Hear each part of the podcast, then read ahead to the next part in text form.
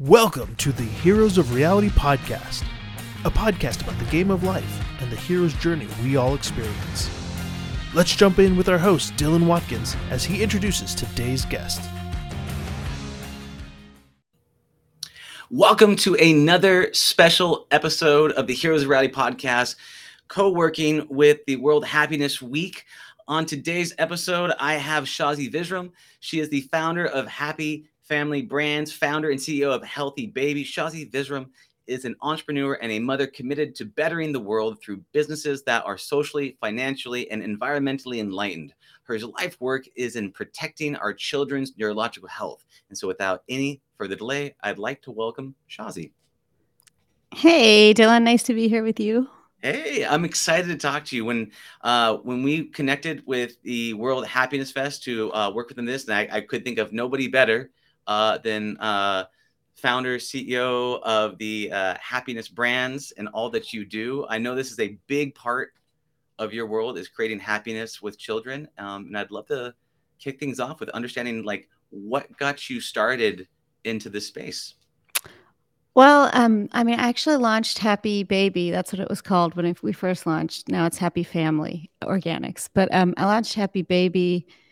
I started working on it in 2003 and um, this is pre ever having a child of my own.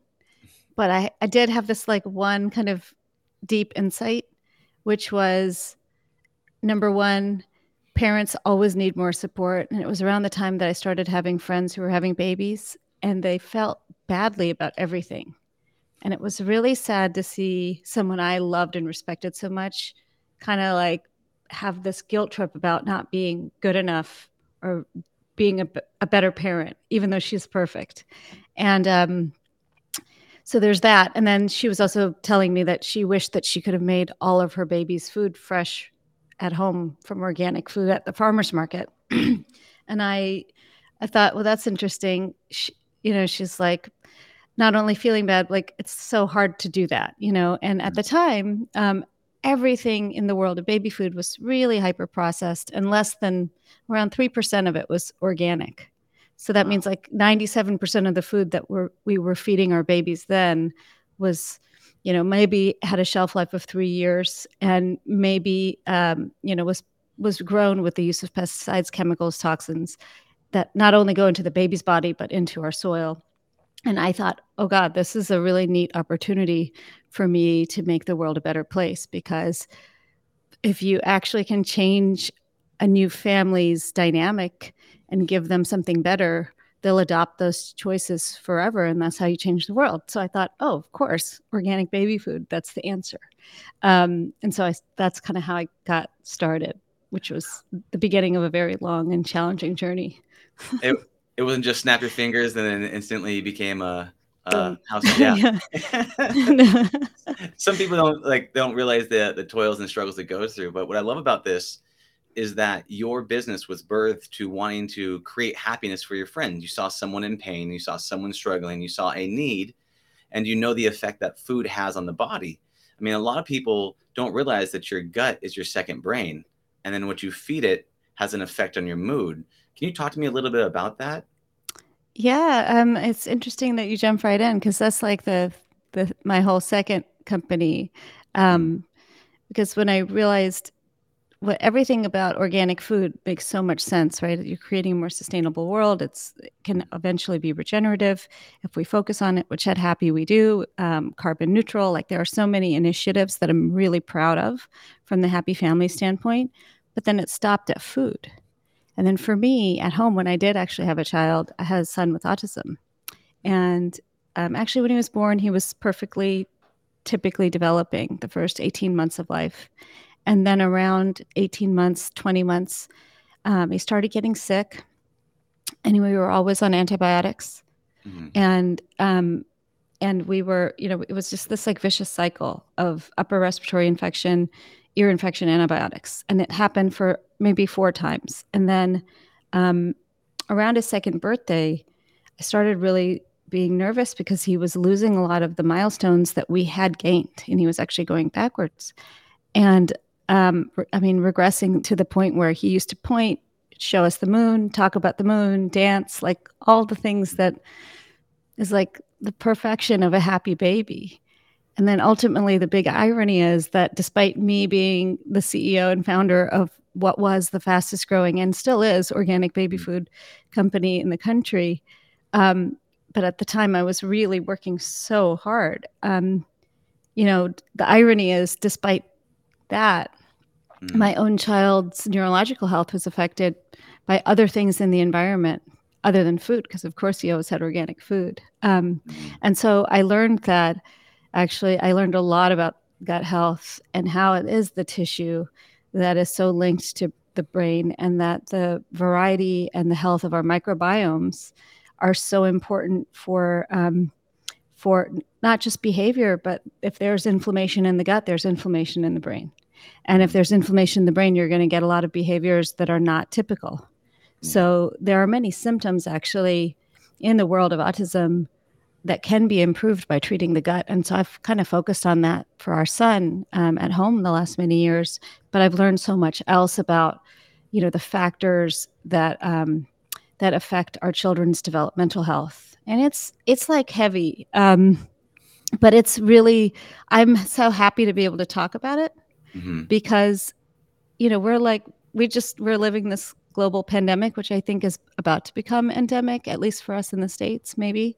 Mm-hmm. Um, but like to me, the real epidemic that we have not been talking about is the epidemic of our children's developmental health. I mean, it is a massive crisis, yeah. like a crisis that we've never seen before. So when Zane was diagnosed, there was, I think it was one in 250 um, babies would have an autism diagnosis or children. Mm-hmm. And then four years ago it was one in 69 and then april 2020 they changed it from one in 69 to one in 58 i think. Was, this is the cdc and then in december 21 just a couple months ago it went to one in 44 children in the united states. Wow. so that and it actually is higher with boys. So boys are probably around around five it's almost five percent. And then in california this is one you probably, I don't know if you've heard this one. One in 26 children in the state of California have an autism diagnosis. Wow. What's the cause? What's the progression? So, you know, there's a lot of mystery behind this uh-huh. because there are, so, it's such a broad spectrum. Um, mm-hmm. And so, as much as like, I can't so speak to the science, what I can say is that number one, there is a genetic, maybe underlying um, aspect to it because but mm. see genetics don't evolve that quickly it just, it's impossible to go from 1 in 10,000 20 years to go to 1 in 44 today and yeah. you can't say it's overdiagnosed because i remember growing up and i didn't know a single person with autism yeah um, but the environment i mean they kind of say well genetics loads the gun and the environment pulls the trigger mm. and uh, you know our environments are radically different than they were when many of us were growing up. And um, and then it's also not just the environment of like toxins and maybe the mother's toxic to, you know burden of toxins that she's accumulated over her lifetime but it's also the environment that you bring the baby into. And that's like the, the love and the social environment. That's that that's that time to connect. That's also drastically changed. And when we talk about happiness it's hard to not talk about depression. And during during the pandemic, you know, it was estimated pre pandemic that 15% of new moms suffered from postpartum depression. It's a very real thing. There's so many hormones, and it's a really challenging time for anybody. It's just so hard, yeah. you know, it's just so hard. And um, I mean, I remember bringing Zane home from the hospital and just kind of being in shock. And we had the C-section, and we lived in this tiny one-bedroom apartment in Jersey City. You know, on we were pretty much, even though I had my company, we pretty much lived a low-income life because we had no money, and mm-hmm. um, and we didn't have the resources we have today, and it was so hard. And now, if at post-pandemic, the postpartum depression rate is estimated around thirty-three percent. Wow. So a third of every woman is, is getting that postpartum depression as they're giving birth and they're and they have to deal with that on top of paying bills, on top of you know, got, you know, raising Taking a child. care of the baby, yeah, and like and yeah. the time you're supposed to be bonding and connecting with your baby, if we're not supported, it's really hard to do that. And so a lot of my work is like, how can we create equity in the work environment so moms can have the support they need, how can you do it at a public policy level to mm-hmm. ensure there are mental maternal health benefits, you know, and paternal health benefits so parents can bond with their babies and then how can we ensure that maternal health is a priority? Oh. Yeah. Well, since we're and I can hear you fine. Um, so one of the things I would love to dive into is if we're looking at that from a policy level, if we're looking at that from an, a, a level of actual policies, um, I'd love to dive into that and actually explore what does that mean for you. Can you hear me okay? I can. I just got a phone call, so I, I okay. don't know how that happened. Sorry. Okay, it's okay. But I'd love to explore from a policy level because you talked about uh, policies that could help with this to create more happiness, especially in women with postpartum depression. Can you talk to me about some policies that were created or things that you've you've seen happen in the, on the policy level with this? Yeah, there's actually some really cool stuff happening in Washington. Mm-hmm. Um, mm-hmm. There's this act called the Momnibus Act that um, Vice President Harris packed, uh, passed. Are you aware no, of I'm it? Not, no, I'm not familiar. Please. Well, the idea is to support all women to have equity in you know in having a baby and what's it's kind of shocking because in the states you know we're one of the wealthiest countries in the world but we have some of the poorest maternal health care in the world and it affects black and and people of color um, almost four times as much as as the rest of you guys, um, no, the rest of us, and uh, and it's not that's not right, you know. So, the, like infant mortality affects a black woman in the United States four times more than it would a white woman in the United States today, and that's that's not okay. And is that so, from the the social economical conditions that they're raised up in, like where the environments of where they are? Is that what the cause is with that, or? Um, you know, it's like a multitude of things coming together, but yes, it's mm-hmm. also, you know, just access to great care. It's access mm-hmm. to postpartum care. It's yeah. access to, you know, we as women need to to prepare our bodies to bring new life into this world. It's a big job, you know. That's the big that's the biggest best job we get to have. And um and you know, we all need to come into pregnancy as healthy as we can be to have a healthy happy baby and to be happy ourselves it's it's it's actually you know 12th century china we can talk about china but this is really fascinating 12th century sure. china they decided as a mm-hmm. society mm-hmm. that they're going to make their society the healthiest society in the world and you know how they did how what they did no they implemented something called the confinement period and that was for new mothers for three months for basically 40 days but at least three but up to three months after they have the baby they call it you know it's the fourth trimester to make sure that the new mother is taken care of that she's not doing anything that robs her energy so you can replenish and so that the baby's taken care of and so that there's support around her with mm-hmm. grandparents mm-hmm. and like a village of support to love her and take care of her as well as the baby so that she can be ready for this next part of her life. And that that wasn't just like oh let's be really progressive and cool. It was like that's actually the key to the health of our entire society is to focus on taking care of the new mother after birth. That's incredible. And you look at it because the way that we kind of grow up now in these boxes these houses is that we don't have that village of support generally speaking.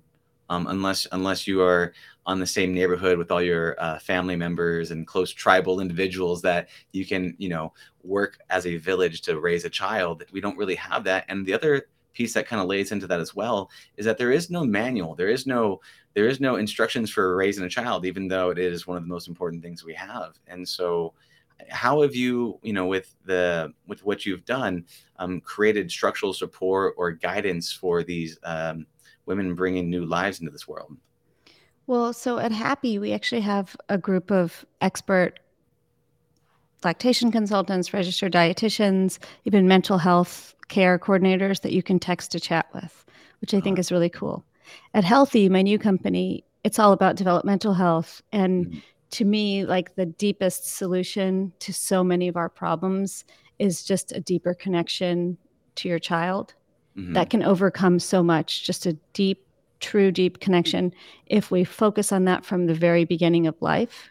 Um, and we actually do kind of have a manual because I agree with you, there's not a manual. And the thing is, when we if if 33% of us, let's say, are facing a, some level of postpartum depression, it's really difficult to connect with your baby when you're it's a, it's a stressful time, you know, mm-hmm. and we can't pretend it's not. So like know. why, you know, but why not, why not support like from every day, every week, have ideas, inspiration, someone to talk to. We have a parenting coach, Marielle Benjamin, mm-hmm. and you know, you can call her, you can text to chat with her, and she's quite literally seen it all.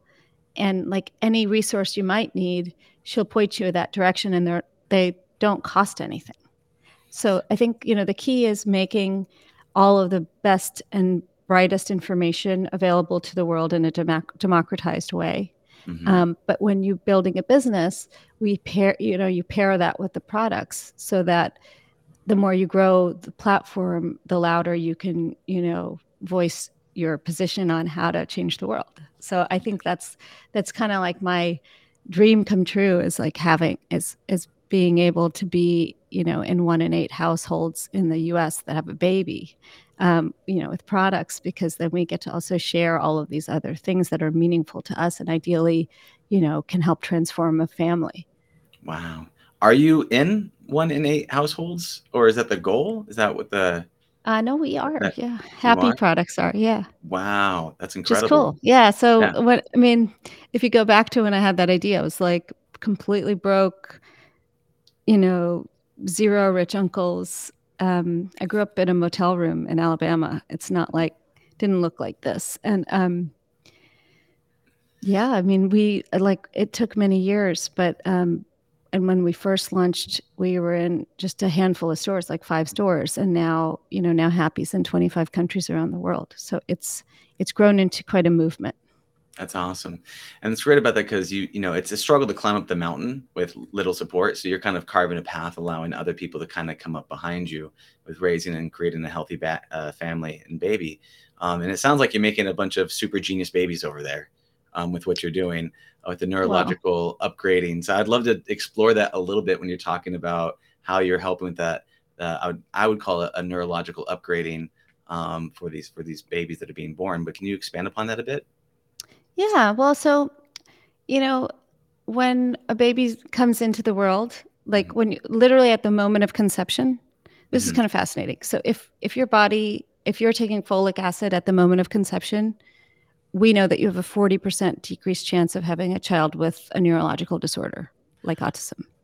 Um, there are 350 studies that have come out in the last 20 years that have actually informed a new prenatal that we're launching at mm-hmm. Healthy Baby and um, and that's because things have changed in the last 20 years but a lot of the standards and the regulatory has not. So you know actually supplements are not a regulated it's funny you think that fda would regulate supplements but they're not. So when we looked at all the prenatals we actually found that about 10% of them had high heavy metals which is like kind of shocking um, for prenatal so, like, wow. if you're talking about neurological health, number one, first and foremost, is protect.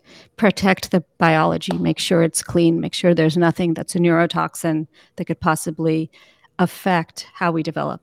And so, back to like that very first day, so the moment of conception, what starts happening within the first week is cells, you know, the, the embryo, well, there's like one cell, and then it starts dividing into a number of cells, and mm-hmm. they line up and four of them line up and that's the beginning of your nervous system.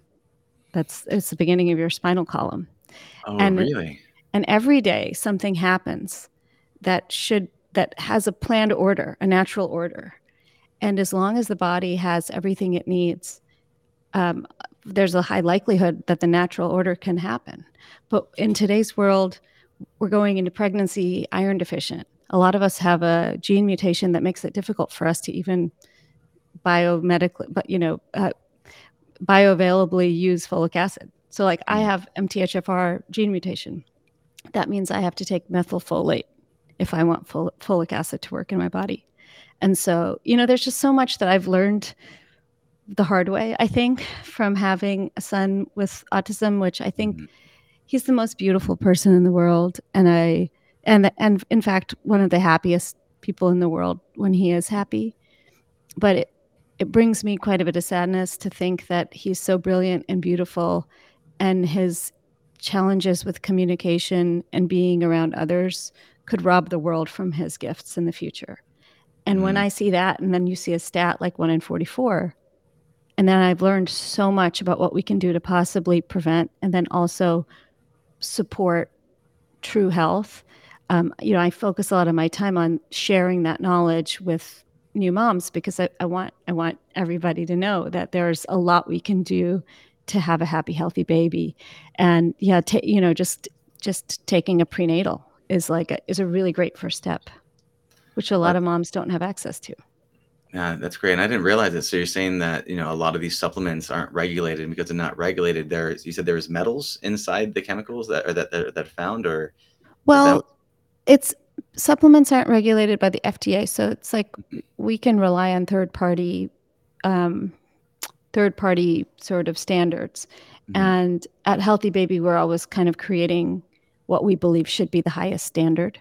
Mm-hmm. We did that with diapers. We created a, a diaper that's the first ever third party regulated EWG verified diaper because yeah. it excludes 4,600 chemicals and, and materials that have been in the supply chain for the last hundred years in the world of diapers that we don't believe should be around a baby.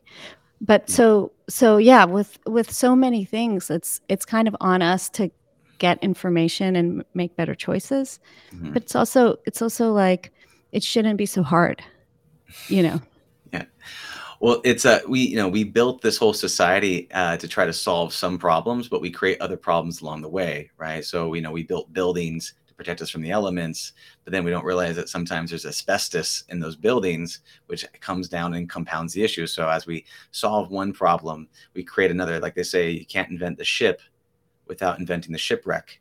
Right. So yeah. as you build one thing, you have another issue. I want to expand upon something that you touched upon, which you're talking about the babies and the babies' diapers and excluding elements and chemicals. What was the reasoning behind that, and what are the policies that that uh, you know that you would be looking to change if you were able to kind of make that happen? Well, you know, in the world of business, one of the best tools for anybody who's like thinking about starting a business or wants to, I think, is B Corp. Um, mm. You know, the B Corp movement is really it's amazing. Uh, it's it's basically this this organization that sets this new standard that, for businesses to create, you know, more than just profit. It's businesses with purpose, but it's an mm. idea of you know, balancing the need to have profits with also creating a healthy environment, um, doing, you know, everything from an inclusive standpoint, and then thinking about the issues that our world are facing. So I think, um, you know, when you think about like a regulatory environment, if we wait for our governments to to jump in, many times we're going to wait too long, or finally they'll make the right choice, and then five minutes later, um, you know, somebody new will come into office and it'll get undone, like we saw with the Paris Accords. Mm-hmm. And so, B Corp, for instance, is this cool organization that stamps you with the B Corp stamp once you've met their standards. And they kind of give you this playbook for how to build a business for good in today's world. And when we were a B Corp, there might have been 200 of them back in what 2009 2010 mm-hmm. and now there are like 150000 people using the b lab tools which are tools to help them create a more just and meaningful business as well as being profitable so i think there are ways that we can lean on different groups to kind of mm-hmm. self-regulate but it's really hard i think to to wait for the gov- government to regulate. And even for instance, B Corp, like the UN has the SDG goals which mm-hmm. are the greatest goals of all time. Yeah. And if we could all just achieve those goals, we will have a better, happier, healthier planet. It is, uh, it is, it is said, it is known, you know, and, um, you know, the minute, and President Obama signed it and mm-hmm. we were ready to go. And then, of course, that act came undone um, in our last administration. And, uh, but the, but B Corp said, you know, just because the US government isn't signed on, we're going to take this SDG goals and we're going to create a roadmap for how to achieve the SDG goals, which are basically sustainability, you know, development, um, a lot of carbon neutrality, like the the way forward. And they're going to say, well, we're going to talk to all of our businesses about within their businesses what they can do to achieve mm-hmm. the goals. and it's amazing because it's actually how you affect change. It's kind of a grassroots community style, but within a business. So you're incorporating, you know, the the roadmap into how you run your company. And those of us who do it have had a lot of success. So I think it's I think it's, you know, it's important for us to rely on public policy and governance and keep pushing things forward as best we can but in the meantime make the changes ourselves hold ourselves up to the highest mm. and best standards until everyone catches up because we have to yeah be the change we wish to see in the world and have that kind of bottom up approach and that's i mean a, a lot of times that's what we want mean, we wish someone else would do it you know we wish everybody else would change to make the world a, play, a better place. But really, we've got to start with us, right? And that's that the B Corp, the benefit corps. Um, I've taken a look at that for my own company personally. I read through. There is quite a a, a, a, it's a process to go through, but you look oh, yeah. at it, you really, you really think about it from all those different uh, standpoints. And you look at, okay, the carbon impact. What about this? What about that? You know, there's a whole um, multitude of papers going through that actually does make you aware because a lot of this is comes to not people are necessarily bad. It's it's people are in these uh, mentalities where it's not they're not aware of it and they're in a survival mentality right? They're trying to survive they're trying to survive as a business they're, and they're and they're just unaware of the damage or the impact that it causes. So what I, what I really like about this is that it kind of bubbles up to the surface a lot of these unknown issues that we aren't aware of like um, bringing it back to the diapers you know, they're just, oh, the diapers in the store. I buy the diapers, I, I give them to the baby, and that's it. And then my, now my baby poops in the diapers, and I throw that away we don't understand that there's an unknown aspect that happens there. Yeah, it's actually a real dirty business that I'm I feel like it's sort of my duty to clean up. But and it literally I know there's three three poop jokes in there. I want to let you know that. So well, I mean, but it does happen like one change at a time, which is another like but but every change counts, you know, and yeah. it's like that it's funny because we we make a lot of poop jokes, but uh it's like after a baby's d- pooped, if you're going to use disposable diapers, which you yeah. know we have, and we have cloth ones, and we let it be your choice. We all have to exist in our world, but we should do it thoughtfully. You know, it it, we're like, well, if you're going to use, if you, if your baby just had a poop, you might want to use a cloth diaper for the next one because it's way easier to use cloth for urine, you know, and then it's one less diaper in, in a landfill. Um, meanwhile, we are systemically changing the diaper itself to innovate. So everything in our diaper that touches baby skin is made of plants. Um, we less we mm. use less material. We use innovative sort of weaving technologies to make the diaper more effective with less material. But it's still, you know, it's a process. You just don't snap your fingers and overnight it happens. Like with Happy, you know, you think about organic baby food and you think, well, the whole world deserves to have organic baby food. Nobody should be eating dirty food, right? Yeah. But in our country, almost 50% of moms um, are born or babies are born to mothers who are low income into in, and they're in the WIC program. And the mm-hmm. WIC program is the you know women, infant, children program, and they provide um, they pro- provide a lot of supplemental support for these parents to buy food and get access to things. But the food for babies uh, historically was not you were not allowed to use WIC dollars for organic baby food. Wow. Yes.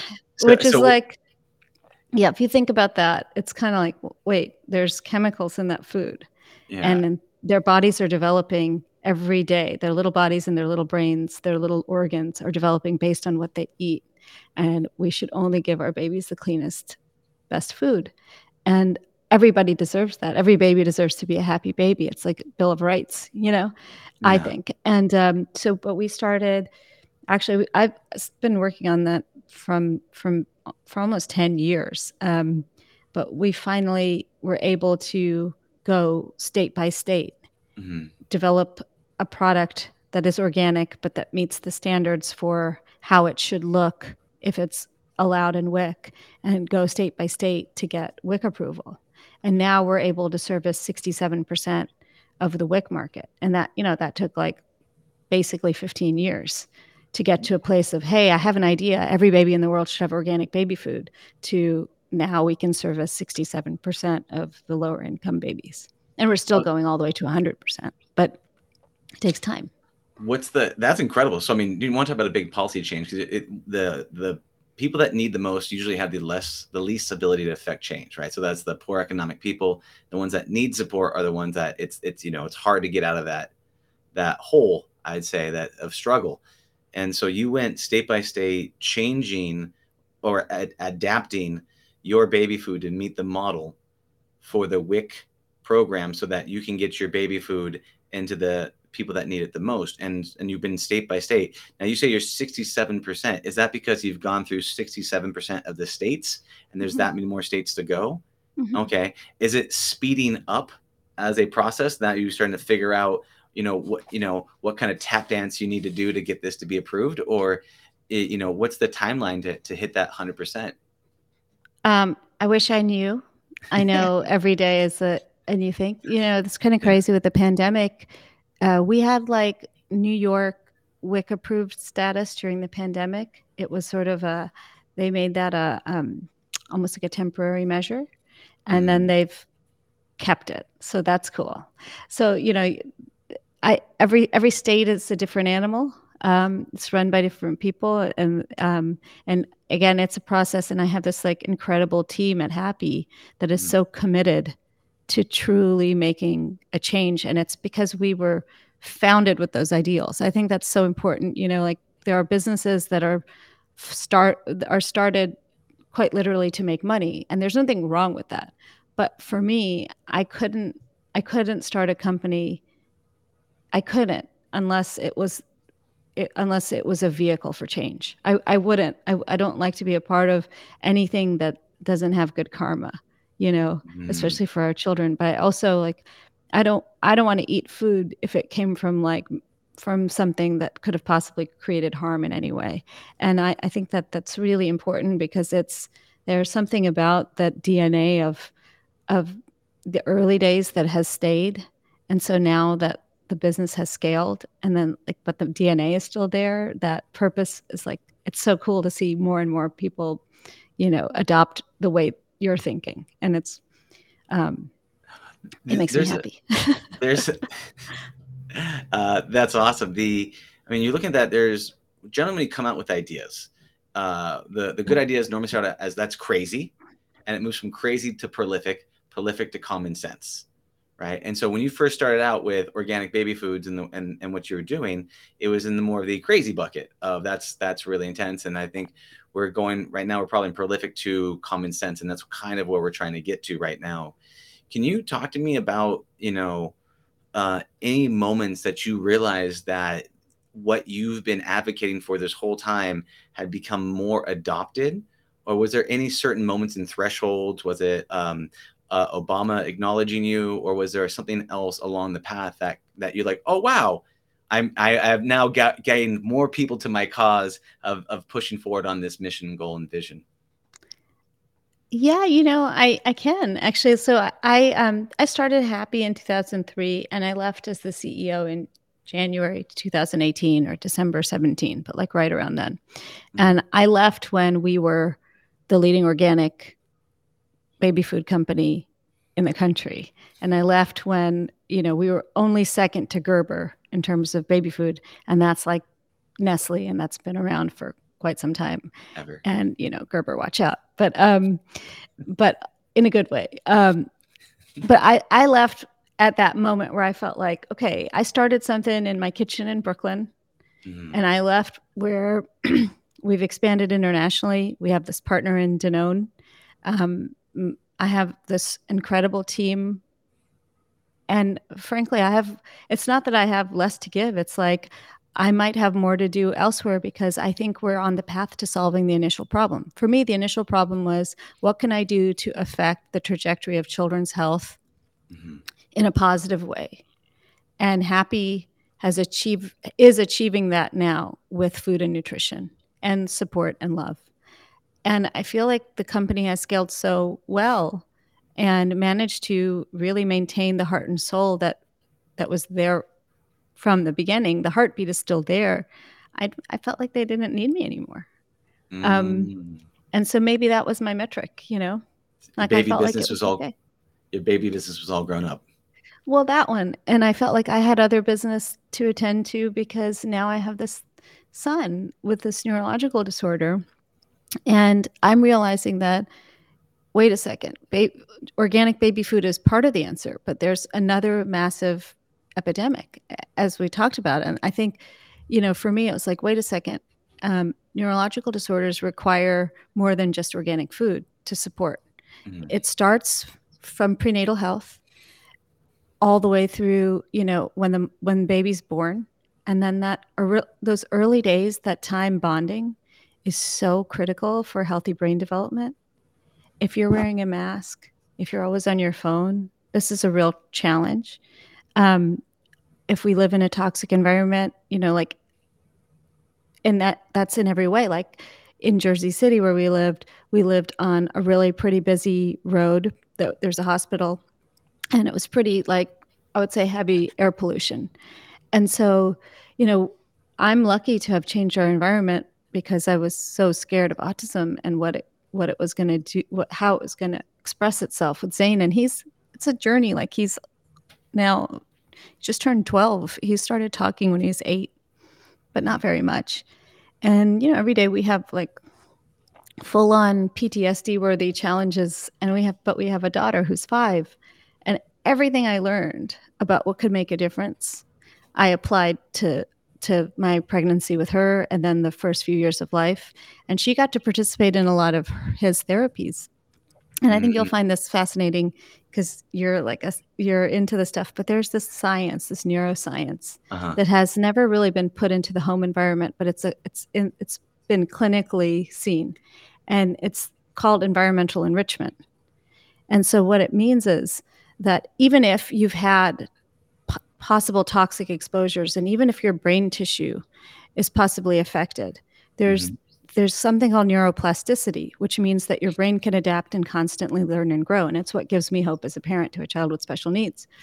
But not only can it adapt and grow you can affect it positively. So with the right type of enrichment meaning that like when the baby is in a safe space like all of us we make better decisions when we're feeling safe and calm. Like I don't know about you, but like I don't make my best decisions when I'm like super fearful or full of anxiety. It's really difficult to kind of think yeah. straight. And it's also really difficult to learn in those scenarios. Like you can't teach a drowning man how to read. Yeah. Like he's, you know, you just yeah, can't. 100%. Yeah. And so for babies, it's so fascinating, but you can do so much with a diaper change. And so I'm thinking, okay, well, let's make the vehicle the diaper and make it a vehicle for change. And you can actually inspire because this is a moment where you're providing comfort. It's actually a sweet moment. Like you're taking the baby, they're in distress, you're providing ah, comfort, you're creating a safe space. Your face is right there. You can interact. There's 1 million neural connections being made per second in that baby's brain. And so every moment really can be a time to enrich the environment. So if you have a safe, connected environment, and then you bring in something novel, it lit, quite literally makes the brain expand into being de- more deeper, con- deeply connected. And that's mm kind of what we all want is a more connected child in a world today where I think we're facing a lot of, you know, there's there are forces that are working to make us less cognitively strong. And that's like, you know, our phones and this sort of digital world that we have to live with, but we also need to stay connected as human beings. Yeah, 100%. Yeah. The technology ultimately that's meant to connect us is disconnecting us in some ways, shapes, and forms. And, you know, getting awareness to that and pushing on that is something that I think a lot of people are trying to figure out how to how to combat it because you know we're going to like the lowest common denominator of entertainment and all those things that are out there right now, which are very distraction oriented, but they're entertaining. Um, but that they're like help. quick dopamine hits. Yeah, little but hits, right? I know you work on that um, with your work, mm-hmm. and I'm really mm-hmm. proud to support that because, like, I I love the idea of using the tech as a force for good and actually a tech to to create connections is so yeah. is so yeah. incredible. Um, yeah, and that's I mean, and that is some of the work I'm I'm doing, and I don't know, um, yeah, that is some of the stuff that I'm very much into. Is like how do you use like you know I don't know if I mentioned, but like we know we're building that uh, a family oriented esports game based around kindness to help people be able to by it with a more loving themselves better, be able to play better in the environment because they you know in games you get very stressed out, you get very ragey. Um, and then you feel shame and guilt and fear and doubt when you don't know how to communicate what you feel and frustrations in the games. And so, um, yeah, so yes, very much passionate about using that technology to be able to aid people in the right direction. But we're all trying to like figure out how do we take this ever evolving technology um, and and apply it for a force of good. Um, one thing that popped in my head uh, was just it was just an it was just an idea. I'm just gonna say it because it came to me while you're talking about it was I just pictured almost like a fortune cookie on the back of the baby diaper. There's a little like a little tidbit note for the mom, right? Every time you pull out a baby diapers, you could take a look at it and like, oh, okay. Staring at your baby for for five minutes, you know, helps with the connections in the neural. You know, I pictured those little those little pieces little... of good, yeah, little little informations of good. We um, send those. We send those. Uh, over email weekly. Okay. but so, but yes, it doesn't have you you could even save the paper. you know, oh, that's that, that's a really good fair. idea. I, I, appreciate you, yeah, because that's the things I'm not considering. I just thought that would be a beautiful thing. I but I remember my um my best just, friend, my uh-huh. sorry, no, I'm just like you know very aware of the babies paper. putting things in their mouth. You'll yeah, see one do. day they, when you become a dad. They put everything oh, in their mouth. Man, my my my best friend, he just just had a just had a baby last year, right? And mm. I went mm. over there and I and I and I held her and she was like that big. And what I didn't realize is the the the eye staring that they make. They will like look at you and they like you like there is nothing else in in their world besides your face. Yeah. And they and that is what they're around and and and and then you just feel that like sense of not only love but connection, responsibility, right? Honor. It is a, it's an amazing weird like i'm getting tingles just thinking about it like that that connection of there's so much um pressure and love at the same time um i'm not there yet I, I was just I was a I was a, a, a rent a dad for a moment that I got to that's take care really of. special that you know that because that moment those moments that's what's teaching the baby what's important and that's creating the connection and to eh, the, you know when I was talking about environmental enrichment, they did yeah. studies on mice that had been exposed to certain toxic chemicals whose mm-hmm. brains had been altered and were displaying yeah. symptoms of all kinds of neurological disarray. Yeah. And then they exposed other mice to these sensory enriching activities and then exposed them to that same level of chemical exposure, yet they yet they were not affected. Oh, it's interesting. And so, so it actually creates resilience in the brain tissue to to, to make deeper connections. Mm. So you know when you do that, like that's the thing is if you had let's just say your mom, which yeah. and let's just say I'm thinking I'm I'm breastfeeding, which is like part of our global solution mm. is to support moms in every way, shape, and form so they can breastfeed if they want to. Um, but if I'm breastfeeding, I, I didn't know this until recently, but then, but I'm also on my phone because, you know, I have like a lot of stuff going on. So I think I'm doing the best thing, which I'm doing great. I'm not, I'm proud of myself. I'm a good mom. But like, I'm also on my phone. Like, the baby is looking at me, looking at this thing. And it's a mm. really mind blowing thing. But imagine what their the baby's thinking if they're not if you're not looking at them during that time. Oh, they're thinking that thing is like really important to her. I love her so much, and she loves that thing. And that thing becomes this shiny little object and it's almost like we're tra- you know we're training we're t- from the very early days just yeah. from mirror neurons we're training our children to to you know want that so it's it's just like very critical to be mindful of how babies look at you just it's like these... what you said it is an honor it is a responsibility and it's beautiful and it's joy and people need to have the time and space to have that connection versus being like i've got to work i have to go back to work i don't have enough money i need to like we need to pay the bills like it's stressful and i yeah. and we just need to support new parents more so that it, it could be less stressful because that's the beginning of life and that's a, a, really big challenge that you're talking about is because there's these subtle learning moments that you don't realize that you're teaching your child every second of every day. And they're and while you may not be telling them directly you're talking about mirror neurons they're modeling your behavior and they're, they're modeling your actions and your and your subconscious belief patterns and structures and what you feed yourself and enrich yourself with. And it's and it's very difficult to bring that to the surface if you're not even aware of it right? We talked about being enlightened um, was part of the things that they mentioned what you're, what you're trying to do. Um, one of the greatest challenges, uh, especially, I have, a, I have another friend of mine, um, young woman who uh, just uh, she's she's making a feminine product. Um, she's pregnant, about eight months pregnant, Um, she's raised a whole bunch of capital, and she's trying to balance out because she's got a lot of pressure um, from her investors who want her to keep working, but she's just about to have this baby, and so she's trying to figure out how do I balance out, you know, being the CEO of this company, having a baby, doing that whole thing, and also you know just building up this new company and all that stuff. Like how?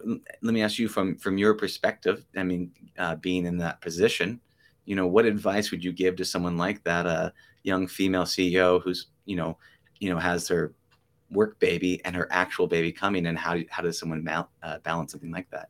I mean, I quite literally have been there, so I know. Um, I remember being eight months pregnant with Zane, and also being the CEO of like this taking off company, and there was so much. Um, number one, I'd say sit down now with your village, whoever your village is, and come up with a plan of support. Because regardless uh, of what happens, we all know that a new mother is going to need support. And she needs to be able to take time to bond with her baby. And she needs to be able to have, I don't know what the partner situation is, but like you and your partner, you and your team of whoever you have around you, your friends, your neighbors, yeah. like make a plan now so that when the baby comes, you're not alone in it. Um, you know, there's there are caregivers. it you, you know, not everybody has to. It's it's okay to have.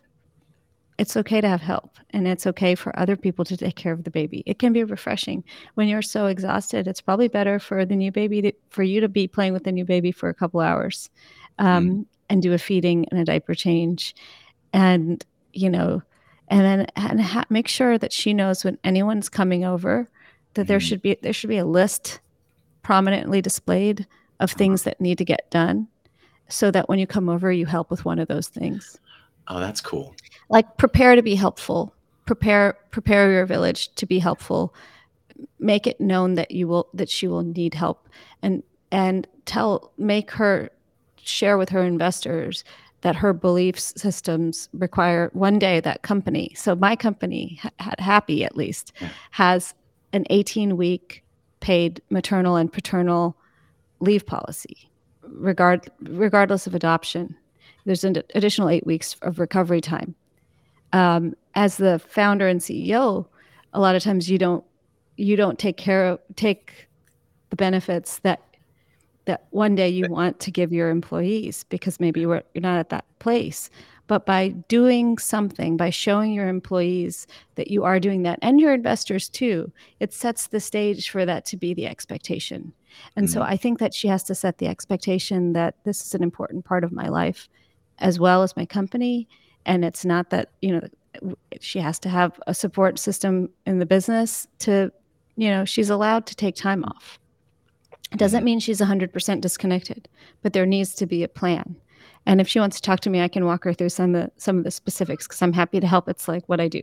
I'll, I'll be happy to connect you. She's the the like the she's like the um, main. She's the only founder. She's like 100% equity minus investors, and and she's doing well. But uh, it, I I recently heard her uh, um, having a conversation about it, and it was just lined up perfectly. So um, I will pass the information along. I'm sure she'd be very interested. So thank you for that. Um, that's incredible um, is uh, uh, I'm I, I feel um, um, uh, uh, sometimes very blessed that I, I don't have to make those hard decisions right I couldn't imagine trying to balance out both of those situations where you have all those um, emotions going along and trying to you know honor the people that have supported you but also you have this new life coming into the world that you want to do your very best which makes me want her to connect her with uh, what you're talking about with some of the um, uh, supplements. She should definitely take our prenatal. Yeah. Even if it's just the fourth trimester, which is a meaningful trimester, which is after you have the baby.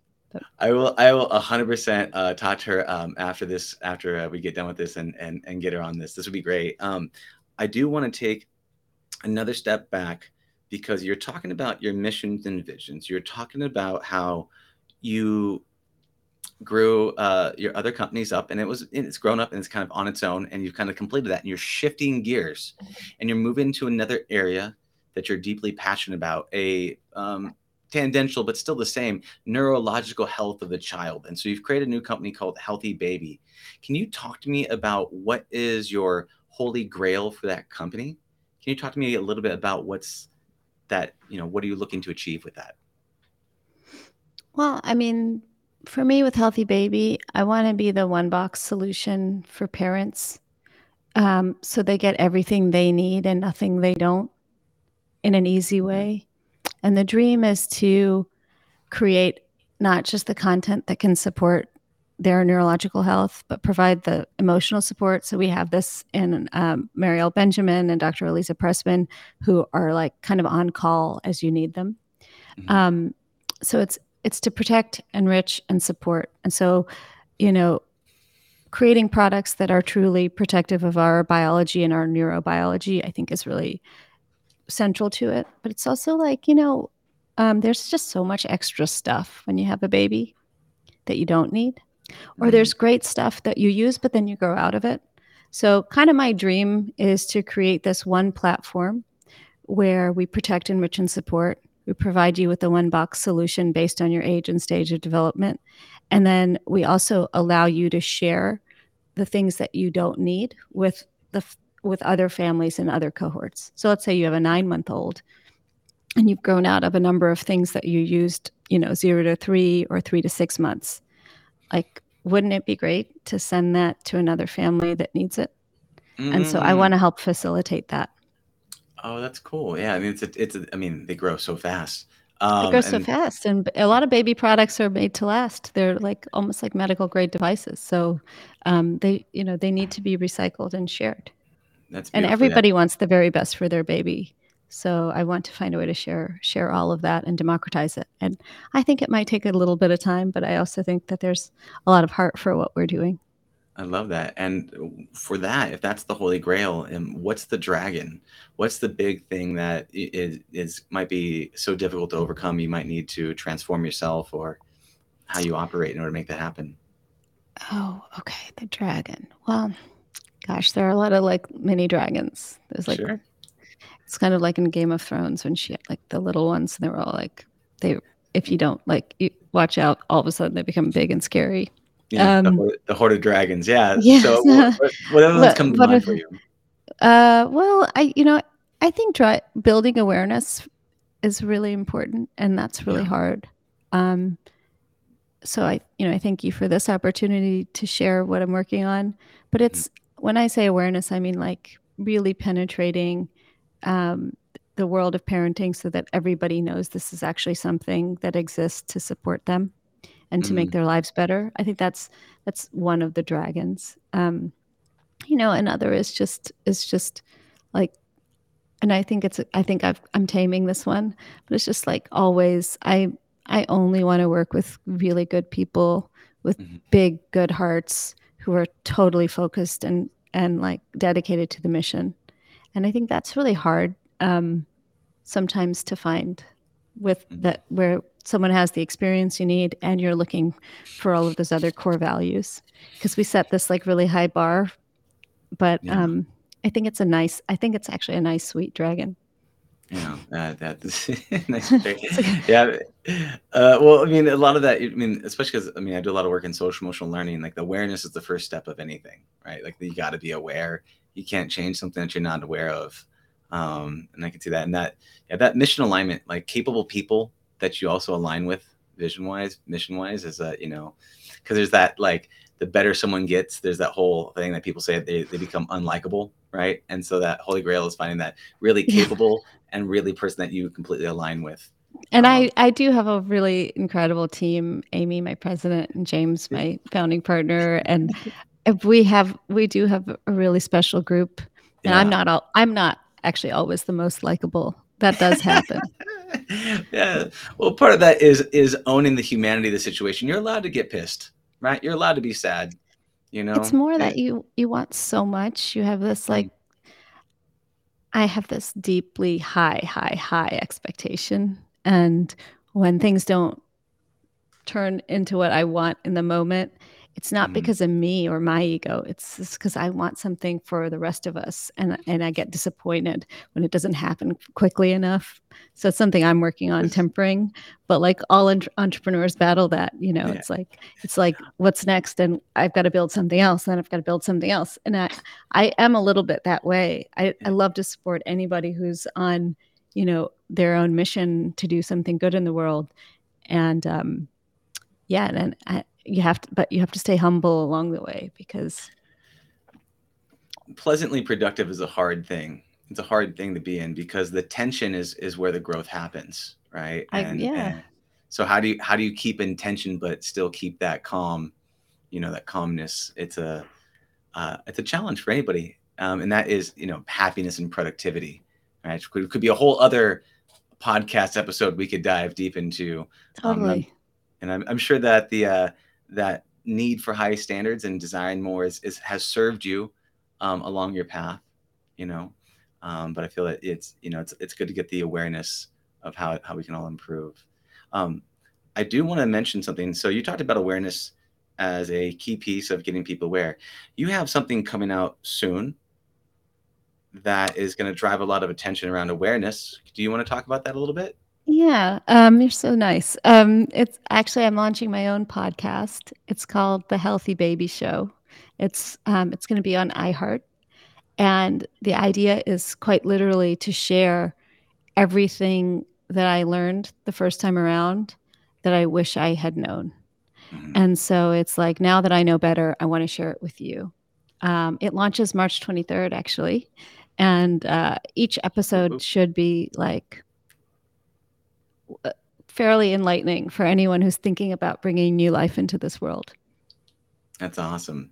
So, especially for anybody that is uh, a new term I heard called nesting mm-hmm. um, and uh, getting ready to have a baby or is in the midst of it and looking for advice, guidance, insights. Um, I, I always find it amazing when I'm trying to figure out something new is to figure out, find someone who's dedicated their life towards it and uh, listen to them it is it quite literally is my life's work. I, I can't find anything that gives me more joy and rewards me more than working to help new parents feel better and to to create a healthier, happier world for that baby. There's just like there's nothing more fulfilling for me. I have not figured out anything better than that to do with my time. I mean, besides, you know, being a mom to my kids. But um yeah, so I think that's uh thank you for yeah, please listen to it. I hope it's Absolutely. good. it's yeah. good. Well, I mean, with all that being said, this has been an amazing time chatting with you. Um, is there anything else you'd like to let people know about before they you tell them how to find your new podcast coming out?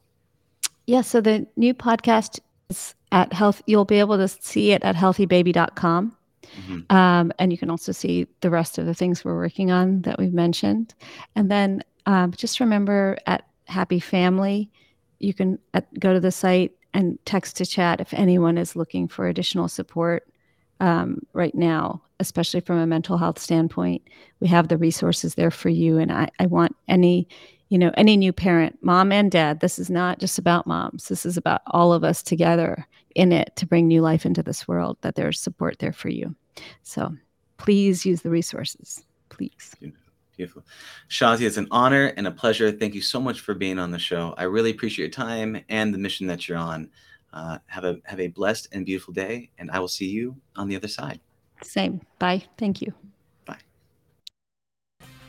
Thank you for listening to the Heroes of Reality podcast. Check out heroesofreality.com for more episodes. While you're there, you can also take the Heroes quiz to find out what kind of hero you are.